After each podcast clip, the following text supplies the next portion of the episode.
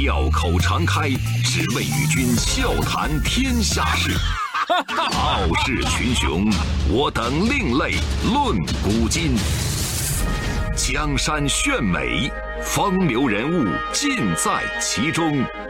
湖河西江，百川流水总向东。中央人民广播电台经济之声，高丽掌门笑傲江湖，重返江湖，独骑笑傲。笑傲江湖，我是高丽。北京时间九月一号，亚运会男篮决赛，中国对阵伊朗。中国男篮和伊朗男篮可以说是亚洲篮坛的一对宿敌了。他们在亚运会的赛场上一共有过五次碰面，中国男篮呢是以四胜一负占据优势。但是呢，从二零零七年以来，伊朗黄金一代的崛起，让亚洲篮坛进入到了中伊争霸的格局。那这次亚运会的决赛，整场比赛，中国男篮呢是在第二节落后十六分的情况之下，上演了完美的绝地反击，最终呢是以八十四比七十二战胜伊朗，时隔八年重新夺回亚运会冠军，同时也是历史上第八次夺冠。这场比赛之前，中国女篮是以七十一比六十五击败了韩朝联队，时隔八年重新夺回亚运会女篮冠军。中国成功包揽了三乘三男女篮、男女篮四枚金牌。所以比赛结束，全场都在高呼一个名字：姚明。不仅仅是球星姚明，更是中国篮协主席姚明。纷返江湖，独骑笑傲，高丽掌门。笑傲江湖，敬请收听。前两天呢，我就看了一篇文章，这里面就说了，在这一届亚运会期间，姚明的两件小事儿。其中呢，姚明高情商的回应韩国篮协主席的这个事情，不但是上了热搜，还引来了网友和球迷个顶个的大拇指给点赞。怎么回事呢？说这届亚运会男篮和女篮，韩国队被中国队给双双击败了。比赛之后呢，韩国的篮协主席方烈啊，在离场的时候特意主动找了姚明来跟姚明握手啊，而且说了一句话：“啊，你们的运气真好啊！”姚明听了之后，非常礼貌的和方烈握手，回应了一句：“谢谢方教授，运气一般留给做好准备的人。”这一句话可以说是四两拨千斤。球迷们对姚明的回应都给出了积极的评论和点赞啊！大姚的成功不只是球技啊，这样的天赋再加上技术，再加上刻苦努力，再配上点睛之情商啊！还有说，在姚明的领导下，中国篮球焕发出了新的生机和活力啊！姚明的情商果然很高啊，从来不会让自己吃亏，更不会让自己的国家吃亏。总而言之，网友全部都是包褒奖之词。那另外一个事情呢，就更有意思了，就是。在男篮决赛的时候，中国对阵伊朗，在中场休息的时候呢，他们两个队是要走一个门然后回各自的更衣室。姚明呢就跟旁边伊朗队的哈达迪说：“啊，兄弟，准备一双新鞋啊，还有一副新肺，下半场我的人会跑死你哦。”很多网友就说：“大姚，你看你又淘气了啊！”在男女篮决赛之前，姚明做客央视体育频道一档节节目，谈到了对改革的看法。有人认为。中国篮球展现出来的崭新面貌，是姚明担任篮协主席之后大力改革的结果。姚明说，他相信现在改革的方向是对的。对于改革结果的判断、打分的权利在媒体和球迷的手里。他说，不同的工作应该承担不同的角色，一个球队只能有一种声音。节目临近结尾的时候，主持人透露说，在录制之前，姚明说：“我身上这件外套是一种态度的表现。”为什么会有这样的一种说法？说那天姚明穿的是中国代表团官方赞助商安踏的服装，而就在十几天以前，八月二十号，耐克公司正式宣布和中国男女篮国家队完成续约。主持人说：“你的这个态度特别可贵，因为他可能会告诉很多运动员怎么行为、怎么表达。你应该是他们的前辈了，也是榜样。有什么可以跟他们分享的？我感到的是一份尊重。”姚明说，在某种程度上，我是始作俑者。两种可乐、穿鞋等等啊，都是在最开始有冲突的东西。现在呢，我突然从甲方变成乙方了，那是不是要不那么在乎？这里面姚明说的两种可乐是在二零零三年二月，当时姚明和百事可乐签约，但是三个月之后，可口可乐和中国男篮签了三年的合作协议。这之后，在上海市场上销售的可口可乐易拉罐上出现了姚明、巴特尔、郭士强三个人的形象。姚明认为可口可乐侵权，要求对方停止侵权并赔偿损失人民币一块钱。现在呢，姚明从运动员变成了中国篮球的管理者，对于赞助商权益的维护也有了新的一种认知。他说：“作为参赛的一份子，可以是运动员、运动队管理者等等，要看我们在乎什么东西。如果我们足够在乎、足够热爱，我们一定可以想办法解决的。”总会有平衡两端的办法，所以说很多人感慨说，不管多难的问题抛给姚明，他都会天衣无缝的做好一个回答。我记得曾经还看过一个采访报道啊，有人问姚明说：“你的职业生涯之所以能够达到这样的高度，完全是因为你的身高。”当时呢就觉得这个话多少有点挑衅的意思，但是姚明用他的回答机智而且圆满的完成了这个命题。姚明说：“我的身高就放在那儿，我只是比较好的利用了这个工具。就像你有一台奔四的电脑，就不会再去用奔二的。那我放着两米多高的身高优势不去用，那岂不是太无聊、太浪费了？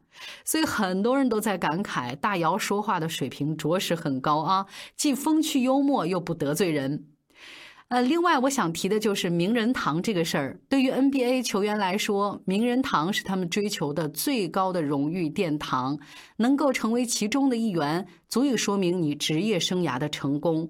所以入选名人堂的条件是非常严苛的。球员们呢，不但是需要在场上有非凡的成就，还要在推动篮球这个项目上做出贡献。前两天，二零一八年篮球名人堂典礼落下帷幕，基德、纳什还有雷阿伦十三个人入选了本届名人堂。那按照惯例呢，当选人都要进行演讲。但是这一次名人堂演讲的气氛是相当的沉闷，除了基德演讲最后的假动作搞怪啊，引得全场爆笑之外呢，其他呢是很难找到笑点的。显然，基德、纳什和雷阿伦他们的幽默功力并没有像他们的球技那样出神入化。所以说到这个名人堂的演讲，很多球迷都说最经典的就一定是咱姚明那次了。那是二零一六年四月四号晚上，NBA 官方宣布，姚明还有奥尼尔，包括艾弗森十个人正式入选二零一六年奈史密斯篮球名人堂，而姚明呢，也成为第一位获得这个殊荣的中国人。站在两米二六的高度，他几乎以一举之力改变了 NBA 只在一个国度风靡的局面，推动了 NBA 至关重要的全球化发展。这是入选名人堂 NBA 给出的评价，也是给出他们的入选理由。那在取得荣誉和褒奖的同时，姚明那种极具东西方幽默和智慧感的演讲，也为他赢得了满堂彩和全场的敬意。那他在这次名人堂的演讲当中，几乎是全程脱稿，是没有稿子的，一口流利的英语让观众佩服。十四分钟的演讲，全场是掌声、笑声、欢呼声不断。其中演讲最经典的片段就是姚明对艾弗森和奥尼尔的调侃了。我给大家把这段演讲呢做一个翻译和回溯。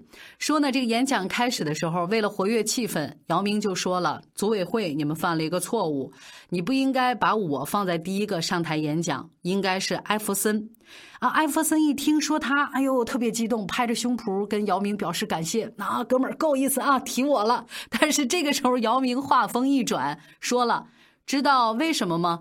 因为我比他需要更多的训练。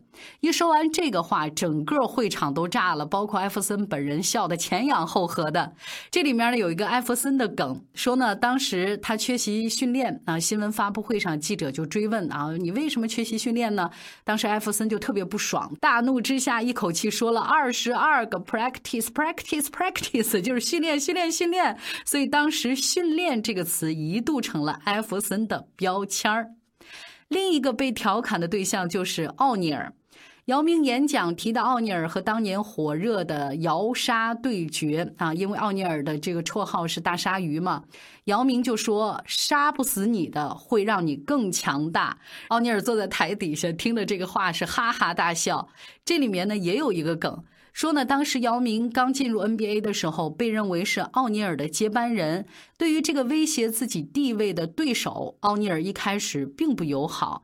然后呢，就在媒体面前自夸、大放厥词：“哼，姚明碰到我他会瑟瑟发抖。”提醒姚明小心他的铁肘，而且说了一大堆挑衅的话。后来呢，两个人是不打不相识，感情越来越好，甚至成了好兄弟。所以那次姚明名人堂的演讲全程用英文，这个难度首先是不言而喻的。熟悉他的球迷都知道，刚进入 NBA 的时候，姚明是没有办法用英语进行流利的交流，所以他身边当时还配了一个翻译。之后他自己是发奋苦学。练好了英语，逐渐摆脱了翻译。他的天赋和努力让人也是心生敬意。其实姚明的口才好是出了名的。说呢，有一次演讲，他就问下面的观众。你们知不知道标准的篮筐为什么是三米零五而不是三米零六或者是三米零三呢？现场一一听到这个问题，大家都懵了，没人能回答出来。那姚明给出了一个让所有人都沉思的答案。他说：“其实道理很简单，三米零五相当于美国的十英尺。篮球是美国人发明的，他们不用米，所以很多事情我们换一个角度思考，就豁然开朗了。”其实姚明类似经典的画面还有很多，他的幽默、他的智慧、他的举止，都是当下体育产业当中运动员学习的典范。那他也验证了一句话：大块头也有大智慧。周一到周五早间五点，下午四点，欢迎收听高丽掌门笑傲江湖。请在公众微信搜索“经济之声笑傲江湖”，记得点赞哦。接下来我们就说一说姚明和他妻子叶丽的爱情故事吧。其实他们的故事也能看出姚明这个大男孩的大智慧。说呢，一九九九年的五月份，姚明正式入选中国男篮国家队。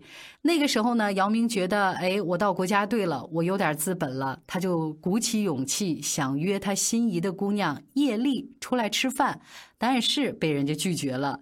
姚明是反反复复的约，约来约去，人家就是不答应。两千年春节，叶莉入选中国女篮国家队，同时呢，中国男篮打进了悉尼奥运会的决赛。但是中国女篮因为头一年的这个亚锦赛的失利，没有能够参加奥运会。姚明去了，叶莉没去。到了奥运会上，姚明就开始搜集各个国家的纪念章，他自己手里面准备了很多中国的纪念章，逢人就去换，甭管是哪个国家、哪个地区的，他都会换。最后搜集了两百多个纪念章，姚明呢从这两百多个纪念章里面精选出了五十个，他就打算啊回国以后呢送给叶丽，当做是叶丽十九岁的生日礼物。当时呢，姚明是这么合计的：这精选的五十个纪念章吧，我算是先手啊，如果不好使，我就把剩下的这一百五十多个都送出去，算是后手了。最后的结果是，这个纪念章果然管用。就这样，两个人的关系慢慢近了。叶丽也默许跟姚明在一起了。以前火箭队的球迷还有姚明的球迷都知道一个事儿，就是甭管什么时候，甭管哪一场比赛，姚明的左手腕上永远都会系着一根红色的手绳。那这根红色的手绳呢，就是叶丽当年送给姚明的定情信物。大姚苦追叶丽三年，在二零零二年的情人节，叶丽呢送给了姚明这根红色的手绳。大姚就带着这根手绳远渡重洋，到了大洋彼岸的 NBA。这根手绳呢，满满都是大姚对于恋人叶莉的这种思念。这之后呢，甭管是火箭队的比赛，还是全明星的比赛，姚明的手上始终都会系着那根红色的手绳。姚明是闻名世界的球员，但是他从来没有传出过任何绯闻。那根手绳系着的是大姚对于叶丽的思念和忠贞不二的爱情。虽然那根手绳并不值钱，但是在大姚眼里是价值连城。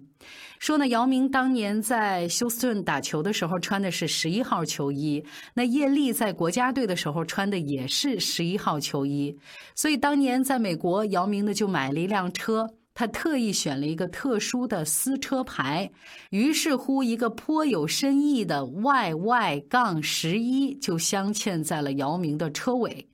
Y Y 呢？我们都知道，姚明和叶丽姓氏的拼音首字母 Y Y，而十一呢，就是姚明在火箭队，还有就是叶丽在中国女篮的球衣号码。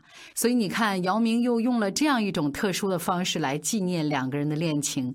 所以这个大块头啊，不光是在大的场合有大的智慧，在属于两个人的这个感情里面，也有他非常细腻的这种小心思。后来呢，姚明被火箭挑中，成为2002年的状元。这个呢，也是 NBA 历史上第一位外籍状元，也是第一位华裔状元。2007年，因为伤病，叶丽选择了退役，然后呢，去休斯顿陪伴姚明。就像姚明在退役仪式上说过的那句话一样，他说：“父母是我人生的启蒙者。”叶丽是我最好的倾听者。姚明这辈子只交了叶丽一个女朋友，而叶丽也只交了姚明这一个男朋友。我记得在一档电视节目上，周杰伦呢说他曾经跟姚明有一段非常有意思的对话，因为这两个人呢有点惺惺相惜。呃，就是姚明呢很喜欢周杰伦的歌，然后周杰伦呢也是一个篮球发烧友啊，所以他个人呢也比较欣赏和敬重姚明。所以有一次周杰伦呢就问姚明：“哎呦，不错哦，有机会可以跟你一起打篮球吗？”然后呢就是姚氏幽默经典再现。哦杰伦有机会我能跟你一起唱歌吗？那今天节目最后您听到的这首歌就是姚明和周杰伦一起合作拍的一个广告片然后里面用到了周杰伦的这首歌同一种调调。哎呦笑傲江湖不错哦我是高丽明天见喽。